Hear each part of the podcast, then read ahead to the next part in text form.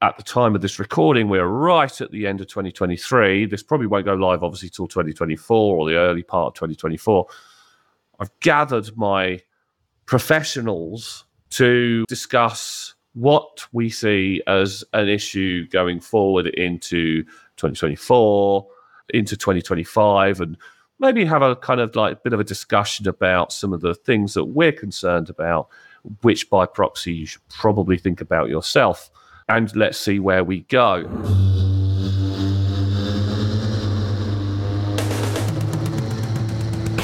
Welcome to the Razorwire podcast, where we discuss all things in the information security and cybersecurity world. From current events and trends through to commentary from experts in the field, providing vital advisory on what it is to work in the information security and cybersecurity space. So, 2024, it's the end of 2023. Let's have a quick recap of what has occurred in 2023. We have had hack after hack. I haven't seen a week that hasn't brought up some. It's like every day. High level. I mean, sometimes it is. In all honesty, it has been a ridiculous amount of ransomware attacks, ransom attacks, people being shot to various different ombudsmen and uh, institutions who control areas like the SEC, for instance. You know, our our last debate was on the uh, which which has gone live at the uh, the side of this was about how the SEC are going after SolarWinds uh, CISO for various different reasons, which we went into on the on the last one. So I'll let let people kind of go back and look at that. We've had updates in compliance. Obviously, we've got up and coming PCI DSS version 4 coming out. ISO's been through an update. Uh, NIST has been through an update. We've had Biden get on his soapbox and talk about securing AI. We've had the UK government getting on the soapbox and talking about securing AI. And we have had quite a bit of laser focus from a variety of different interest groups outside the security space who are really looking at security as kind of like a big key aspect of business going forward, be it government institutions looking at their own security and going, it's pretty crap, really, isn't it? You know, uh, through to organizations going, hmm, I think we need to update what we're doing. Oh, but, you know, we, we may or may not have more budget for it. It's been a bit of a funky year, 2023, hasn't it? Yeah, it's it's one of those years that's also been fraught with global conflict still. Yes. Uh, Ukraine, what's going off in the Middle East, obviously, the, uh, the currently. Uh, so, yeah, to be honest, quite frankly, it's been a bit, a bit of a shit bag of the year. I have to see the back of it. Do you find that the um, like the, the physical global conflicts that's, that's happening, um, are they sort of taking taking away some of the limelight from from the digital world? Um, I know there's still, I know the uh, ransomware attacks and the, and the phishing attacks are still going on, but you know, instead of being like forefront of the news, that the the, co- the conflicts have taken a little bit, take taken the limelight, and then hackers would have been able to just go back into the dark a little bit and, and had a bit a bit more of a free reign. I think it's been compounding it. I think what it has shown is that now the sabers are rattling in various different parts of the world. You've got people who are normally pretty quiet mm. who were also starting to rattle the sabers. And then we had the big water company hack, which was allegedly from from certain part of the yeah. Middle East, who shall remain nameless. And I think what's happening is it's a cause and effect. Really, I think. I, I get the kind of get the impression from speaking to various different people who are much more in the know than I am on what's going on on the dark web.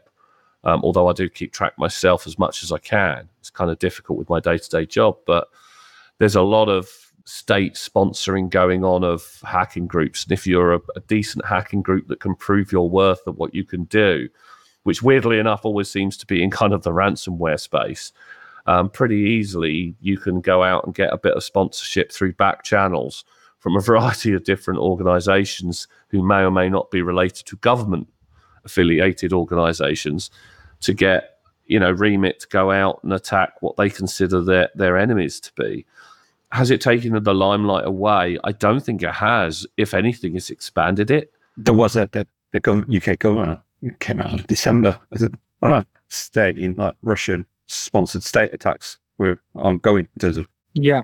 hacking activity as well. Correlated to the UK, the UK Electoral Commission got um, happened in uh, in August as well, where you got like So it's somebody opening up a phishing attack. yeah, forty million people's personal information Well, was they managed to get gained access to it. I'm just wondering if it's. Um, I mean, I know, but the the, the two always go related, don't they? So there's the, the digital world always is is always going to be carrying on, and we're always going to say Russia hacking this, Russia had a hand in X, Y, and Z. But then if they start smashing windows over here, we stop looking at that, and then concentrate on the windows. Is that more of a like a like a smoke screen? I, I, I see what you're saying, and I think if you if we were talking about this, say seven or eight years ago, where people actually trusted the general media, True. then we would we would see that kind of activity going on. But I think since kind of all the the, the stuff around COVID, whether you've whether you accepted it, whether you didn't accept it, whether you got the vax, whether you didn't get the vax, whether it came from a certain part of, of China in a certain lab that, you know, all of this information we found was completely massively manipulated and suppressed. Whether I, you know, I don't care whether people are on one side or the other. I'm just looking at the, the, the cold hard facts of the of the way media has been manipulated. And finally, the public, although most of us have probably known this for quite a while now, especially in this space, that I don't think anybody trusts the media anymore. I really don't. People are going to YouTubers, people are going to Instagram, people are going to Reddit. I know people who listen to the media, read between the lines, and then go off and find the actual information elsewhere. I don't listen to the news anymore, I'll be honest. There will be a time where I'd sit down and listen to the news of an evening. But quite frankly, I don't trust any of it because it's been proven to be full of crap anyway. So I don't know. I think, you know, independent media and independent reporting has shown, as well as information coming out of the breach notification websites and the various different the ransomware sort of attack websites and breach notification websites where they try and force you to, to pay has actually shown how bad the situation really actually is. And it, it doesn't help when you have companies or organizations actually coming to the fore and saying we we have had a security issue because they're being forced to do it only to find out it wasn't them necessarily that got hacked it was their third party who you know got hacked and it wasn't just their information that got released it turns up that it's a ton of other organizations as well um, I mean, we're going to probably go on to how the changes in the tactics for attacks have been occurring sort of shortly. But I think from a from a news point of view, the awareness around security has been so much better and so much better reported that no, I don't think at this moment in time it has been detracting from anything else.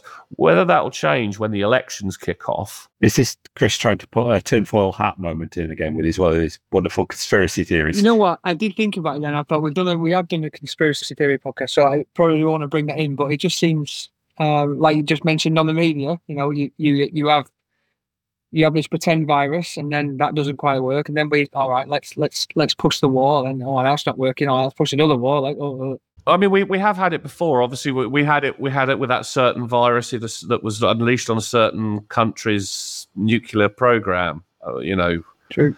that came out, and that was well before any of this. I think, I think the problem is we just can't trust any any information coming out of of government bodies or state, definitely not state owned media like our beloved British Broadcasting Corporation Mhm. um, or any of the big boys. I mean, let's face it, we've known for years that most of the media is run by at least what two or three blokes at the top who pretty much own everything. So Yeah. it's just natural that people eventually, especially the younger generations who are used to going elsewhere to get their their media, or get their news rather, that, that they won't they won't believe the, the mainstream. Yeah, I think we've got a we've got a window of about another ten years before mainstream media's no, obsolete. I don't think it's that. I don't think it's going to be that long. I'll be honest. Look at. I I tend to like looking at pop culture and the way pop culture goes because the way pop culture goes tends to be the way because it's to do with quite often the youngsters driving it at this moment in time, and none of them like you know the, the the current big boys or the news that's coming out the current big boys you know like disney and all the rest of it. You know disney are on their knees at the moment. Every single film they've released in the last year has pretty much flopped. And the last couple of marvel films or last marvel film flopped even harder than than pretty much anything else whether you love it or hate it or whatever. And i think the pop culture has been going towards a lot of people who are just very mistrustful of of authority and very mistrustful of where information comes from. I think it, it will mean that there's going to be a, a potential for significant misinformation and rumors starting up. I wonder why we've had so many breach notifications in the last year. Because it's not, you know, although it has sped up from previous years, it, it really has. We still had breaches back then, big ones too. Think it's more of a reflection on there are more requirements for reporting from a legislation point of view. There's that. Uh, the SEC, obviously, they've got got a bit more hardline and with a K9 form and, and GDPR obviously has it. Uh, and a lot, there's a lot more privacy legislations as well that require reporting to uh, certain supervisory authorities, not just Europe, but well, Brazil, Dora. Look at China. Iain, what Yeah. what is the uh, what what is the the threshold for having to report? So I'll just have a quick read because obviously we've done I've done absolutely no research for this podcast whatsoever. From a GDPR point of view, it depends if it poses a high risk rights and freedoms of the data subject, the individual affected by that breach. So if it's uh, like their bank details, or if they basically if they got those details, if they go on commit fraud with those details, that would pose a high high risk to that individual. You then have to inform the the ICO in the UK, for example, and the data subject say, sorry, we've had a breach. There is also so that those are kind of the thresholds really that from a GDPR point of view that you need to report within 72 hours. You need to inform the supervisory authority. So you've got that window and stuff like that. But uh, a lot of organizations sometimes just take the stance of, well, actually, we're just going to hold our hand up here because it's been out in the news. It's already been out, but we're still going to have to say, sorry, we've had a breach. Actually, you're not at complete high risk. You are at some risk, but we're going to do the good thing, you know, and tell you what's going on. So you get Yeah. those kind of cases. I was, I was, saying, I was just having a um a research as we as we're talking because uh, Uh, because that's what you do. Yes, mate. yeah, Yeah. that's what I do. Um, and you know some of the trends that they're looking at uh, for 24 is obviously enhanced artificial intelligence attacks, but predicting that they'll attack more of a smaller business rather than the big boys. What's the compliance on them? Is it, or does it not matter on size of business? It it is literally how. There are like limitations when you need a DPO and stuff like that, but in terms of the reporting, no, doesn't matter. Well, there's two things there, isn't there?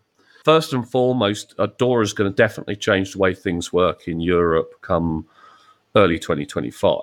But I think you know, with with AI technology being rapidly advanced at the moment, with a lot of companies working on it, a lot of bad actors working on it, pretty much everybody in and their mother is working on it.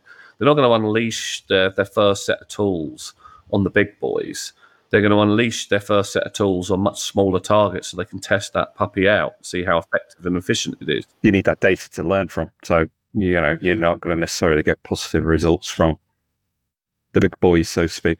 I mean, I, th- I think we're still a way yet from really being really concerned about it, but I don't think it's as, as long as the as people think it's going to be. It, it, this is the problem with with new technology, isn't it? It could either take ages to develop and refine, or it is refined in literally next to no time before you know it. I mean, look at the internet. Yeah. You know, the internet came out, it was horrible, it was slow. Didn't take long for it to speed up. No, I think it's with the AI thing, it's a fear from of like it's easier to make phishing emails and stuff like more convincing and stuff. It's the easier, or oh, what you see is the common approach, but making that easier to craft and to perform in terms of your way into a business, which is usually through the human. That's one of the big things that you'll probably see is more AI based phishing, like crafted phishing and stuff like that. And that not necessarily just email, but more three dimensional from a deepfakes, you know, like the, Mm. from the voice, from ringing up a help desk saying, This is Jim, the MD of Razorthorn, you know, ringing his IT help desk, not uh, but it's not. So, and also the deepfakes kind of roll into another thing that I was going to speak about but for later, which is like the geopolitical risk and threat that's going to happen the next year with all the elections and stuff like that as well, because you're going to get all that misinformation campaign. It all kind of gets swept into that, you know what I mean, as well, with AI being used as that. But you can spin it on its head. You can also use the AI as a defensive as well. So you've got various products out there now that obviously all claim to, you know, be AI and stuff like that. That is literally Terminator. If we've got AI fighting AI, we're there. We're almost there, aren't we? We're literally a robot. Well, that's fine. They're not fighting against the humans. That that is completely fine. That is not a Terminator scenario yet. yet. Yet. it's not a Skynet. I mean, we are a few. Uh, I th- I, th- I think I did a podcast the other the other week on this one. Three of us discussed the future of artificial intelligence. We did a return to artificial intelligence, and I was very much the transhuman of the group. We had another person who was like, "No, biology is everything, and it's never going to be a thing." And I don't, you know, don't believe that it's going to become sentient. And then we had another person who believed it was going to become sentient. So it, it was a pretty good debate. We're going to get the rise in. We're at a unique point in technology. This is my point. You mentioned a lot of deep fakes. Let's go down that route. It is going to be eminently easier if you have any type of presence on the internet to create a video of you slapping a small child and then releasing it and saying, Iain Pye slapped small child. Use me as an example, I'll use you as one. and before you know it, you're cancelled. Everybody uh, knows that Iain Pye allegedly slapped a small child. It doesn't matter if it's true or not. It doesn't matter if it's true. It doesn't matter. It destroys lives. False accusations have always been a bad one. But the th- problem with deep fakes is you're showing what could be real. And no matter how much you say it's not real, people say, well, prove it's not real. Okay. Mm. So do you want me to prove it's not real? Or, or do you want to just. I'll just believe it. Yeah. You'd have to prove that it was a deep fake as opposed to it's not real because you can't prove you haven't done something unless you was, especially like that, something nice and easy like celebrity smacks child. Well, when did it happen? Where that's it's difficult to prove, I suppose. Surely it's easier to prove that. Look, th- what video you're seeing here is a deep fake, and this is where it this is where it came from. But this is where I see the danger being because in in this day and age, with cancel culture being such a big thing, you don't need nobody nobody gives stuff about the fact checking that goes on. Yeah, it's, it's it is a risk. You're going to see a lot more of that type of tactic being used, especially next year because you've got the US elections. Yeah, possibly a UK one. You've got oh, the, uh, Belgium, I think it's got one as well. There's loads. There's 40. That's what I've read anyway. There's 40 elections going around on around EU elections as well, parliamentary uh, elections.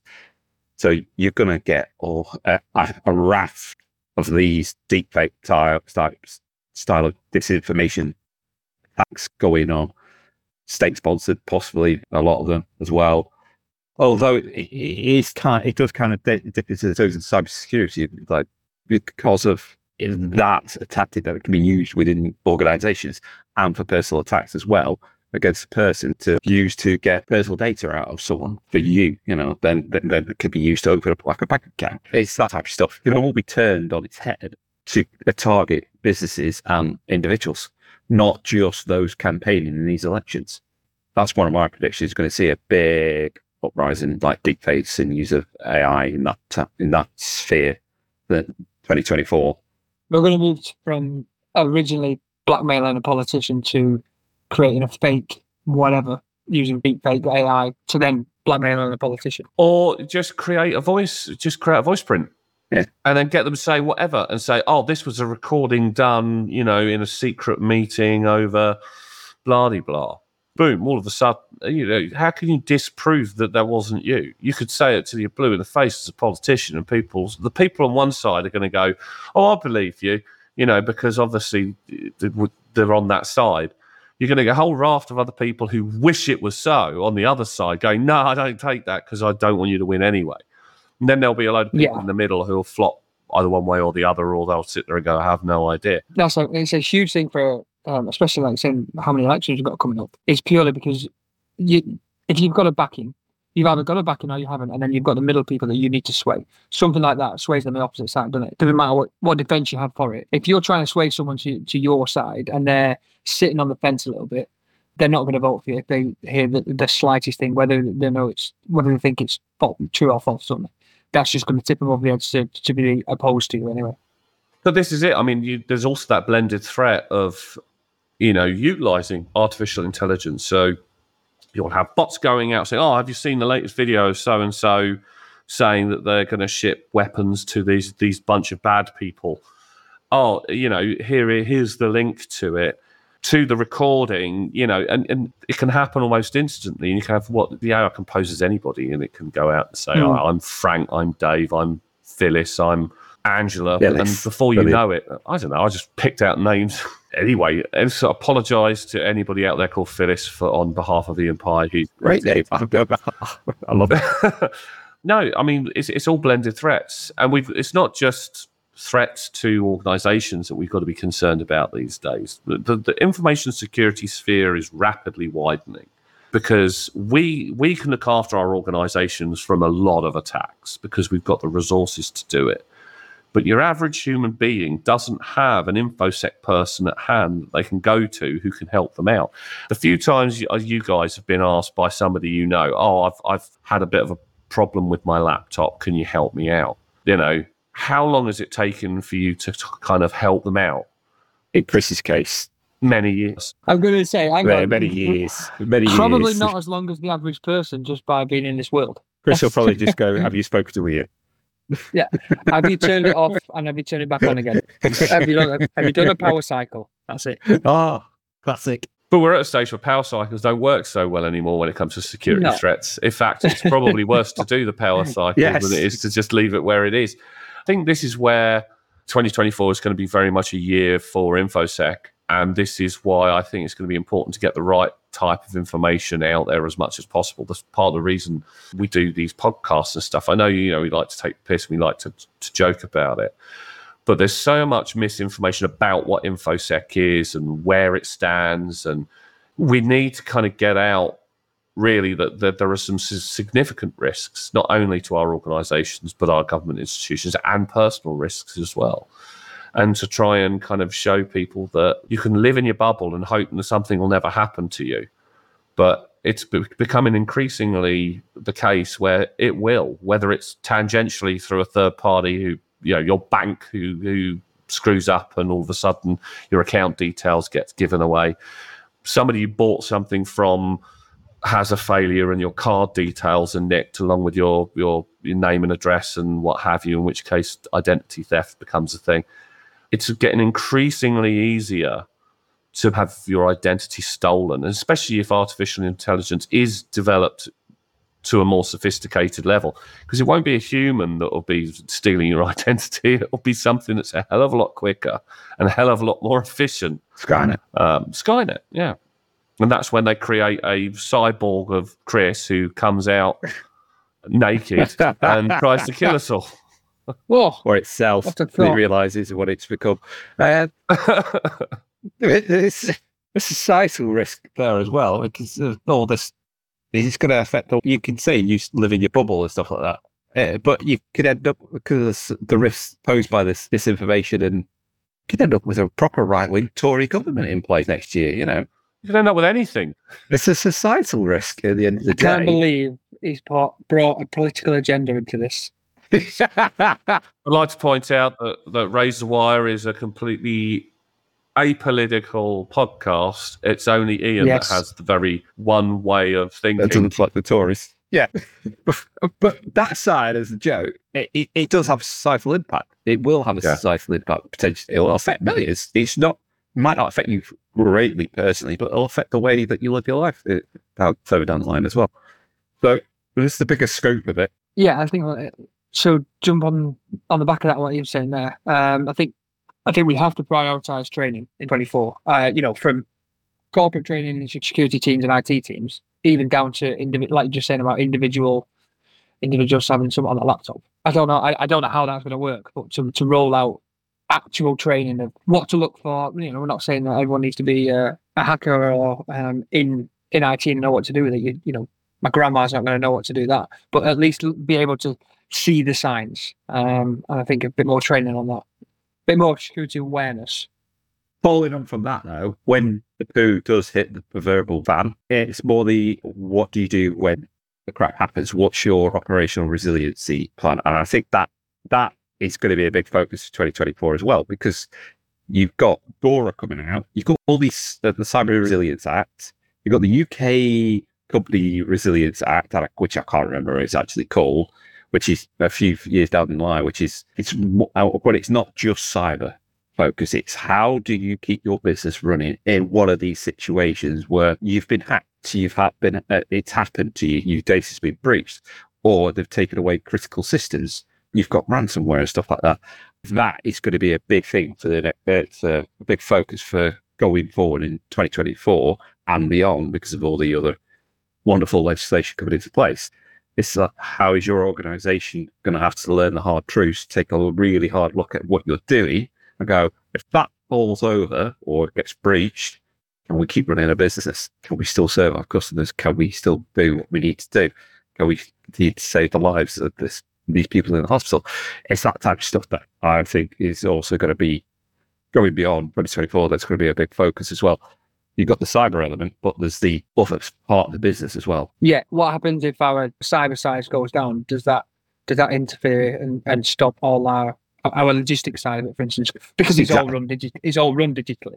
We don't think of it like that. But yeah, if someone hacks Amazon, Are you're going to have to buy runners just to run back and forth with a piece of paper. You just think of Amazon delivering your parcel from from a van, but the side, the digital side is what runs everything, isn't it? Huge. But this yeah. is what I've got a big, big problem with. And years ago, the, the British government turned around and said, we would like somebody to come in and help us develop a, security standard for IoT that we can set as a standard. So if you want to do any IoT devices in the UK, boom, you know, you can you can do it to this standard.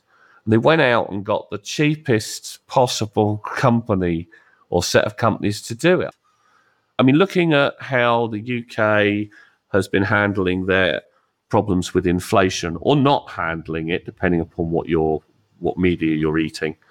If they can't handle simple economics and, and inflation reductive tactics, how in the name of all that's unholy are they going to deal with the massively complex cybersecurity aspects of securing government institutions, providing adequate training to the pub general public on how to handle infosec or how to what to look out for. They're not going to. You look at some of the there's some really good people I know who are, have been talking to government for a number of years and saying, can you get together a great group of infosec professionals across all walks of life from all different types of organizations who can work collectively to create something that actually works. And they're like, well, you know, we could do that, but we've got Dave around the corner who knows something about InfoSec, so we'll just bring him in.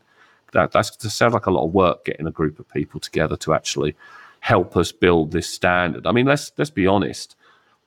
I'm probably going to do myself a wrong in here as an organization, but let's look at Cyber Essentials. It's laughable. It's about as laughable as you can get. It, does it provide any level of guarantee of a baseline of security? Well, no, because it, it probably did day one, it was introduced, and then day two, it, it was obsolete because they don't keep they're not keeping up with the trends. They're just saying it's like an MOTP car, isn't it? Oh, it, oh it's all good, an hour later, this is it, it doesn't mean anything. I mean, I get the. I might actually defend Cyber Essentials here. Wow, brace yourself. Um, so, I get the premise of it, and it's great for small companies. Baseline, like if you're a two, three, four, five man shop, yeah, it's a perfect baseline. It's if your business is, I don't know, like welding or something like that. Whereas the baseline for entry to supply government contracts, that I disagree with because I don't think it goes in far enough, neither does Cyber Plus. But for a baseline for an organization that a really small company can see it has its use there because they're not going to want to go an ISO 27001 route, are they? Let's be honest, because they won't be able to afford it unless their contracts stipulate that, and you know Hmm. they, they've got the client step requirements. So, but if you're just doing in a, a you're running a welding shop or a mechanic down the road, yeah, you've got IT systems, haven't you? You Obviously, you know you know, the MOTs, the, database, you're in that and the stuff. You're going to have your contract management and stuff like that. Yes, it's a nice baseline for you to go. Actually, yeah, we've done the thick, we've done the belly basics that we can. We don't have the resources to do the rest. That's where I see a plus side of Cyber Essentials. But but then Billy Basics I are thought I'd ever say that. But yeah. yeah, but then Billy Basics, as soon as like you say, a, a week later though, that that's Yeah, moved on. Would would I it not be? You can't continuously test these small companies because they don't have the resources to. It's about managing your risk and you know, what's your acceptance of it. At the end of the day, But for a small company, would it not be easier to? So a small company, essentially, their IT systems are going to like let's take the mechanics for instance. Their IT systems are going to register the vehicle, MOT pass off fail, which then goes on to um, the DVLA. So it's going onto a government website where they can track, monitor, and and that's what it does.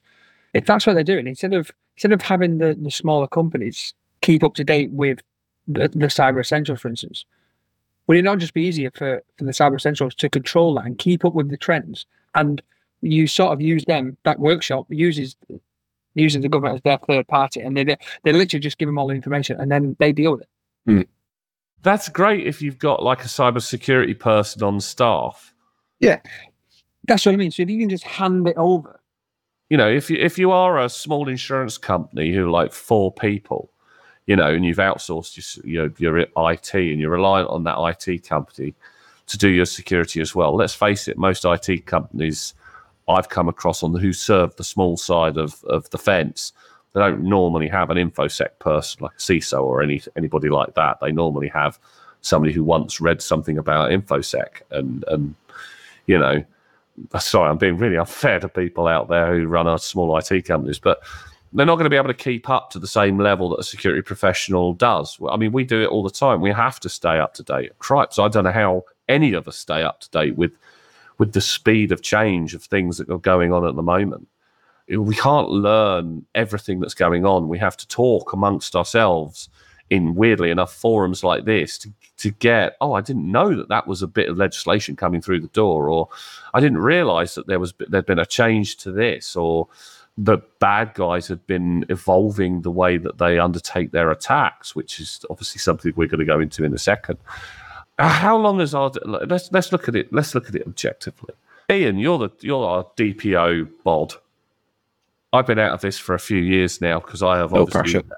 ever late, you know, evolved into a much greater area of infosec. I am big. But how, when was when was the Data Protection Act first put in? 1998, Okay, when was it updated? 2018, when GDPR came in. Cool. So how many years has that been where it hasn't changed at all? Well, staff's 20. hey, I'm a DPO, not a mathematician. You you you put in infosec into your organisation now, and you don't touch it for twenty years. How effective do you think your defence in depth and your infosec is going to be? Um, be like using an IBM computer from the 1980s. Um, not very effective. Absolutely. We we've got to do better. I don't know how this one's going to get fixed because the problem is is we keep up to date because we're in the profession. People who are not in the profession, they're not going to keep up to date with it with, with what's going on. Even in IT, do I know a lot of IT people do a great job. They do a great job of security, firewalling, endpoint security. That don't do a lot of what we do because we do a lot of the GRC stuff that they don't necessarily do and quite often won't do Fair play to them. but they don't also keep oh, well, fair play to them yeah no, this, i don't keep up on the latest nuances of microsoft licensing which te- seems to change every two seconds and the way that they operate their infrastructure in within azure. Cyber criminals however they're always changing their tactics because they have to. They don't want to get caught. They want their uh, tactics to be effective and get what they want which is money. It's a quick and easy way of getting money. They're much better funded than we are first off. They earn more than we do. Second off, which I'm sorry, InfoSec professionals out there, the bad guys who are good at this, they get paid way more than we do. So there's way more incentive for them. Don't get Chris ideas. 2024, Chris gets arrested. but you know, we're, we're we're kind of in we're kind of we're kind of screwed as a society. We're really screwed. We're so now reliant on big institutions to give us our social media, for them to give us like our you know websites so we can deal with our tax, which have got massive institutions behind them, which has normally been brought in by the the cheapest bidder. And let's be honest, and I'm going to be really unfair to some of the big integrators there. You know who you are, and anybody listening to this knows who they are. They are rubbish at security. I don't care who they are; they are terrible. I have come across all of them one point or another. Don't I wouldn't trust them at all. Yet they're the ones that are securing HMRC. It's a difficult one because you need to go into the private sector to get the best out of it, to get the best on the market, the best people, and, and keep up with the current trends. But then it's going to cost you the most money. If you go down exactly what you just said, if we go down like Cyber Essentials or no matter what it is, you know, coming from the middle, I, I, what I do love seeing is, I don't know, a torch, for instance, a torch on sale, military grade A, and I think, right, well, that means it's shit because they bought the cheapest, most nastiest crap they could find. So don't put that on. You know, th- this has been used for this government. This is it. it it's it is the worst bit. It is the, the lowest on the market, but people can't afford the best. So that's they're going to have to go for exactly what the the government are doing, which is cheap, cheerful. Go on, Iain. There is one possible answer to this, and it's what we spoke about already. AI. AI as a defense. Yeah. That's great, but do you think the government are going to buy the most expensive, best AI going, or the one that's been provided to them by the cheapest, the cheapest provider, who did or not, who who, Just chat GPT. who did or didn't provide provide a cab with a with a suspicious looking group of sort of like brown envelopes in the back with a few names on them. Let's look at they can't even do PPE without assigning it to somebody in the husband of somebody in government to the tune of Oh. like ah. five hundred million quid. And then it ends up in the Isle of Man. and I'm I'm I'm I'm sorry, 60 million. you know, I'll, and I'm going to be really unfair to our government now. They're never they're never going to talk to me, but probably won't anyway. You know, we've got our, our prime minister going on saying how artificial intelligence needs to be secured, blah blah blah, and all the rest of it. And his wife, his wife is only on the board of one of the biggest Indian-based tech providers. It's like, oh right, where's that going to come from then? Yeah, I don't blame them. the man of morals speaks. We're not getting the best of the best anymore. The last time I saw a, a, a real, really good group of individuals be brought together in the infosec space, I'll be honest, is the Cybersecurity Forum Initiative (CSFI). Look it up if if if you've if you've never seen it before.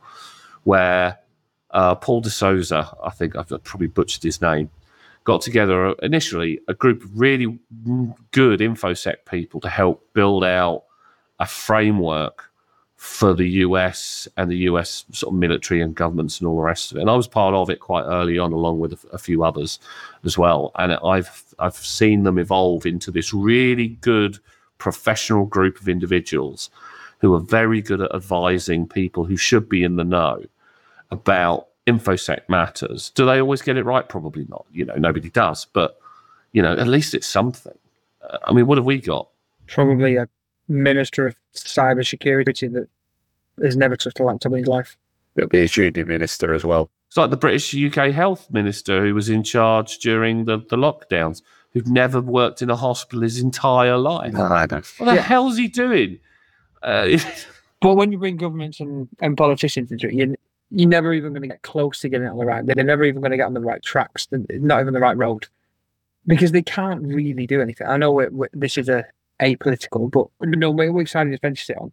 They can't really do anything. You can't bring something in that you, you know is probably going to be tossed out in three and a half years.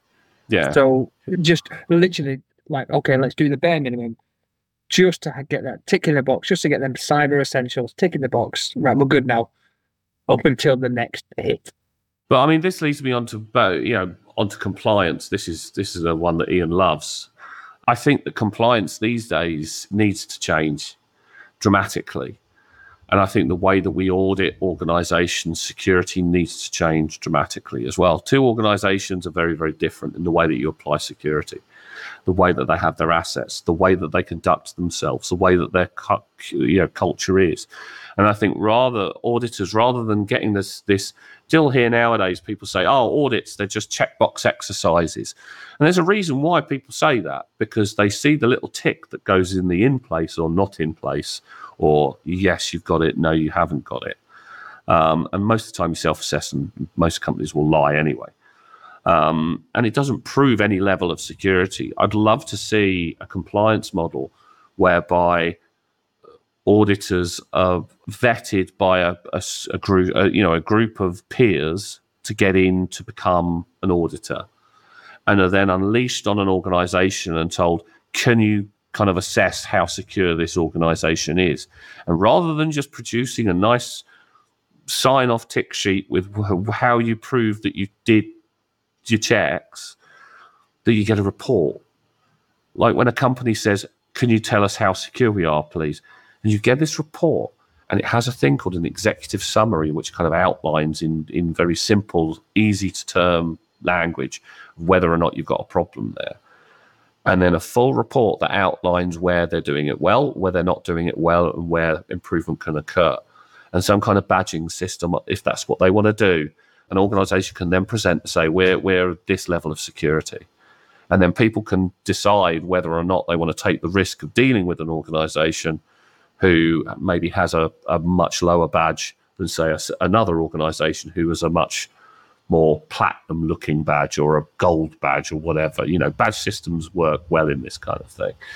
But then you'd have to make sure that you were vetting your compliance officers really, really well to make sure that it wasn't Dave's mate that got in and good got yeah, sign up there, no problems, and then just goes out and says, you know, pay me a load of money and then I'll sign you off. That's that's the the risk you run doing it that way. I don't know. Yeah, what you're getting out there is like a benchmarking system where this is the gold standard that we expect to see. You kind of stack up 75% of these within this control, what we expect to see. However, you may have mitigations to or that you may not have necessarily have that controls, but you've gone around it a different way. So there needs to be a bit of it's not black and white always. I think uh, basically is what you're saying in terms of what controls you could put in place, and then it's based on a risk, but it's a risk to to your business from that being exploited? Uh, like, uh, have you actually created yourself a risk there? Is it high, medium, low? Uh, that, so you give that scoring, and then and then a mitigation plan, like suggested mitigation.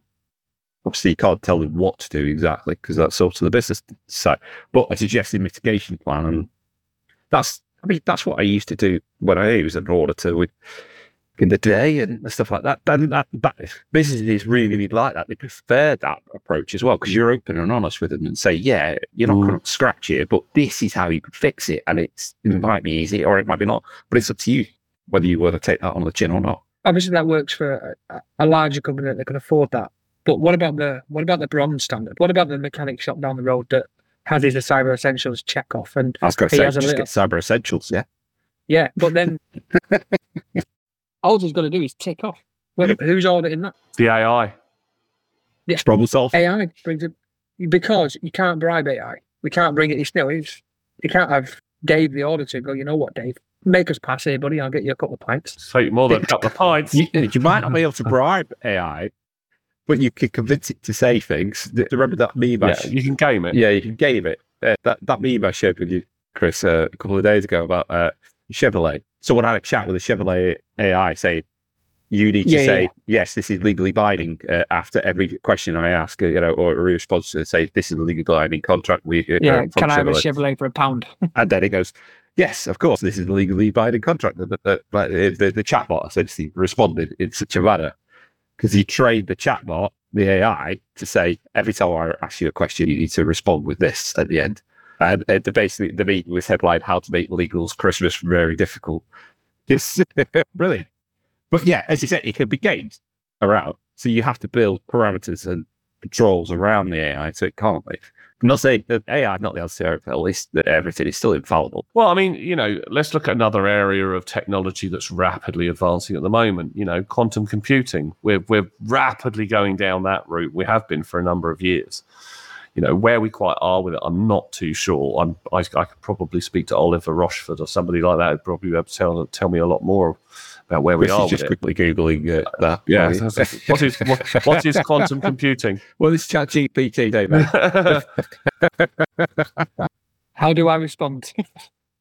but you know all of this all of this is kind of you know coming to the culmination of of the fact that we we don't have a handle on the rate of technology improvements that are going from a security standpoint we don't have the training that we can do to the general populace to be able to cope with any of this the bad stuff that we can see coming down the line got the problems with deep fakes the problems with ai the problems with quantum computing cracking the crap out of pretty much any encryption that Yeah, we've, we've encryption. currently got where do we begin with this? Because I mean, we can secure institutions who are interested in securing themselves to a standard that, that goes above and beyond cyber essentials, but we, we can't we can't force the issue, and regulation is not up to the task because it has to get dialed back to the most co- smallest common denominator because otherwise nobody will adopt it, and everybody Yeah. will just throw it out.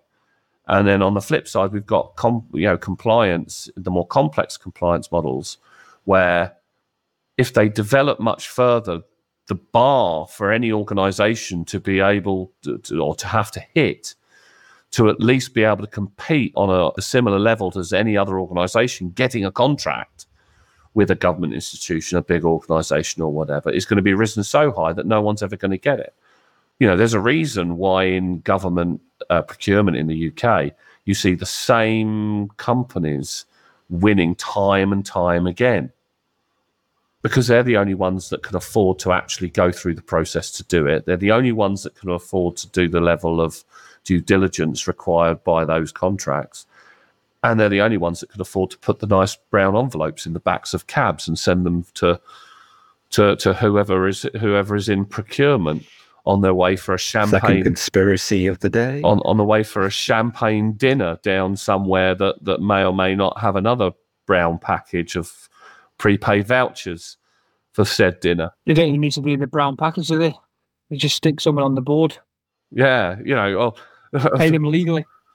well that's that's that's the other thing they do. They just get them when they're ministers to say, Yes, let's go down this route. And then surprisingly they get a job for the same people. That didn't didn't happen to any medical organizations that may or may have not created certain vaccines. No, Not at all. I don't know. I think 2024 is going to be really hard. I'm already seeing running a con, you know, consultancy, the massive ramp in security testing. People wanting more security testing than the average sort of test one one test a year. You know, the snapshot in time. yeah, Razor's Edge, our continuous pen testing platform, this is not a ad for it at all. I mean, we've got a huge waiting list of POCs. You know, we're going live with that in its final version at the end of January, and we've we've already booked out on POCs for months, which kind of goes to show that people don't see security assurance anymore as something you do once a year or after a significant check, you know, significant change. Yeah. You can't afford to wait no. anymore. I do. I do think, like you're saying, 24 has to be. You have to, as a company, you have to pump money and resources into continuous pen testing, into business resilience uh, and crisis plans. If, you, if you've got it, if, what what happens if something goes wrong? Uh, Can Instant we carry on response. function? Oh, Instant yeah. response, and then and the final third is security awareness and and, and training. So as soon Yeah. as we start seeing seeing a hole here somewhere with continuous pen testing, um, then we have to train on it literally instantaneously. So what do you think, Iain? Yeah, I'm going to have to agree with it. I'm going to say Oh. I, I knew that was going to happen, so I got that in there first because that's the only way you can go. No, I, I, I- yeah, I agree with building on that. Cyber resilience, I get that. It's the rest of the business that needs to be become resilient in case of that scenario of the van hitting that hope. And then also, what you're going to see is a lot more of the AI being used offensively and defensively. More offensively in not in a more societal perspective as well, because you've got all the elections and and you're also going to see it used in a lot more of the from a warfare point of view as well, because the go, kinetic the kinetic stuff that we're seeing it goes hand in hand with you know cyber warfare. You know, they're going to take the power down anyway by hacking and let the tanks roll through. We've said it before, South Ossetia and all that jazz. But so yeah, definitely that we'll see a bit more of that in 2024. And uh, yeah, that's pretty much my top three that we're going to see. I want to add to that actually. I think we need to look really objectively at our defense in depth and the models that we've been using for for years and years and years now which still the model still works the problem is is this the, the makeup of those different layers is changing dramatically and has changed dramatically things like policies and procedures haven't changed so much you know, policy is a policy, procedure is a procedure. And if you're doing it right, you should be updating it on a regular basis anyway. That's an easy part of security to yeah. do. It's not exactly the most fun part of security to do because it's writing up policies and procedures and, and amending them. But I think our technical stack needs a complete review, and we need to look objectively at how we assign security within our organizations.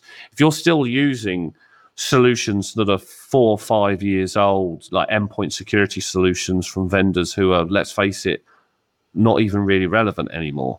You should probably be replacing them with something that can be a little bit better. And I'm not talking about the ones that are provided in the operating systems as well.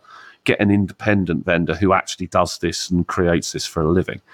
Security intelligence is going to become a really important part of larger organizations as well. It's out of the reach of smaller organizations, but larger organizations are going to have to have some kind of intel. But I think also one of the things, one of the additional things on top of looking at defense in depth, we either need to dramatically change our budgets to be able to afford a, a full set of security tooling to be able to do the jobs that, that, that we're there to do. Or vendors need to stop being so bloody greedy and come down in price to a to a level that the market can it's accept. Sustainable. And is sustainable, absolutely. Because to be honest, I was speaking with a, a CISO the other day, and I was talking to them about a GRC tool. And I said, you know, you really probably need to look at getting a GRC tool. And he said, look, Jim, with my budget, if I one GRC tool, because they're usually modular as well, and you tend to pay through the nose for each module, one GRC tool with the relevant modules that I need is going to wipe out my budget. I've got nothing left. How am I going to do my pen testing? How am I going to do the endpoint security? Because IT aren't going to pay for it anymore, or they'll want me to part pay for for the licenses, the products, and then we start talking about training packages and the cost of training packages it's crazy. It's crazy money, in you know, to get the infosec tooling from an industry that doesn't have enough money to be able to get all the tooling that it needs. And we can work great miracles as infosec people, but let's face it, we we we can't do it if we can't gain access to what we need in order to fix things. God forbid the first organization that brings out security AI, they'll be selling it at 300 billion, million, trillion dollars a year that only four people can can can afford and everybody else is going to have to sit there and do it manually. Yeah, I think, that with that though, like you say, but the smaller, smaller businesses, smaller people that your cyber essential that, that can only go down that route, governments really need to push uh, a bit of training and, like you said about policies and procedures and security in depth. It doesn't have to be technical, does it? It just needs to be, you know, like you say, we've got policies and procedures. Okay, so our policy is everyone in our company, at my very small company, you change your password every six months. Who makes sure that's done? No one. No, no one makes sure that's done. SolarWinds been changed a password for for three years. It was the worst password in the world. Act. I mean, some some really, really simple, simple, stupid. Let's just do the basics, and then we're all looking at Iain now. He hasn't got a counter because he knows I'm right. Keep it simple, stupid. I mean, yeah. I live by that if, it, if it's effective and it works, keep it simple at the end of the day. Simple, stupid. Do you like a good kiss, don't you, Iain? I do. no, you're right. All of you, all of you, have really good points, and it's a you know it's been an interesting debate, and I think this is going to be a debate that we're going to probably wind up having several times over the course of next year because I think looking just at the changes in the last two to three months. God, it's getting faster and faster, and we're having to adapt quicker and quicker. And I don't know how much how much more infosec people can cope with it. Because let's let's be honest, we've got hardly any infosec people left now. A lot of the older generation who are there, you know, my peers and above, have all left. They've all they've all retired. COVID saw see to that, and there's a big hole in the centre market. And of course, I mean, I was reading cybersecurity ventures the other day. It's like there's there's like seven million jobs in just in the US alone in infosec that have gone unfilled. Didn't realize it was that many. It's it's not good enough anymore in any decent sized organisation just have one CISO working there. You've got to have a CISO. You've got to have a, a cybersecurity professional. You've got to have a policies and procedures person, GRC professional. You've got to have analysts now. And the amount of jobs that you see being stuck out on the job boards now for InfoSec, you go back 10 years, it was like, oh, can I have an InfoSec manager, please? Yeah. You might get an InfoSec analyst. But I mean, what's your, you know, your, what's your title, And You know, head of risk? Head of risk and privacy. Head of risk and privacy. Go back 10 years, there was no such thing as head of risk and privacy. No. There was the infosec person, you know. Yeah. Infosec manager. That's what the CISO did, or that's what the you know infosec mm. manager did. I remember being an infosec manager, and it was just me, and that was it. I, I was running the the scene uh, that do the governance, running yeah. the ISMS, everything like that. You've got SOC hmm. analysts, mm. you've got yeah. cybersecurity legal people now, which we never had till till the last year or two there's so many job roles in infosec that have been created, and we just don't have the people to fill it because there's not enough people who've been skilled up to fill it. There's hope for Chris yet to skill up then. Well, you can always read my book that I've got coming out. I'm going to shamelessly plug that one. Um, keep an eye out for that one. I'll give you. I'll send you a free copy, Chris. When's it out? uh, I don't know. Hopefully, at the end, by the end of January. Can I have it signed, please? I will give you a signed copy. I will Excellent. give I, I will give you a signed copy and not give Iain a signed copy. I'll make him pay for his. I will pay for my copy, Jim. I will pay for my copy because I'm not tight like Dawson. right, we've reached the top of that hour. In fact, we've gone way over the top of that hour. As per usual, it's been fantastic speaking to you guys. You know, all joking aside, I think uh, I think we've all figured out that m- the next year, maybe two years, is going to be quite interesting in this space. 2023 was interesting in the in the fact that I think it's going to going to set set up a bit of a scene for 24 and 25. So for all of you out there kind of watching this, obviously, you know, we recorded this literally 22nd of 12th, 2023. So by the time you see this, it'll be 2024 probably expedite its release for that January sometime once the producers have got through to it.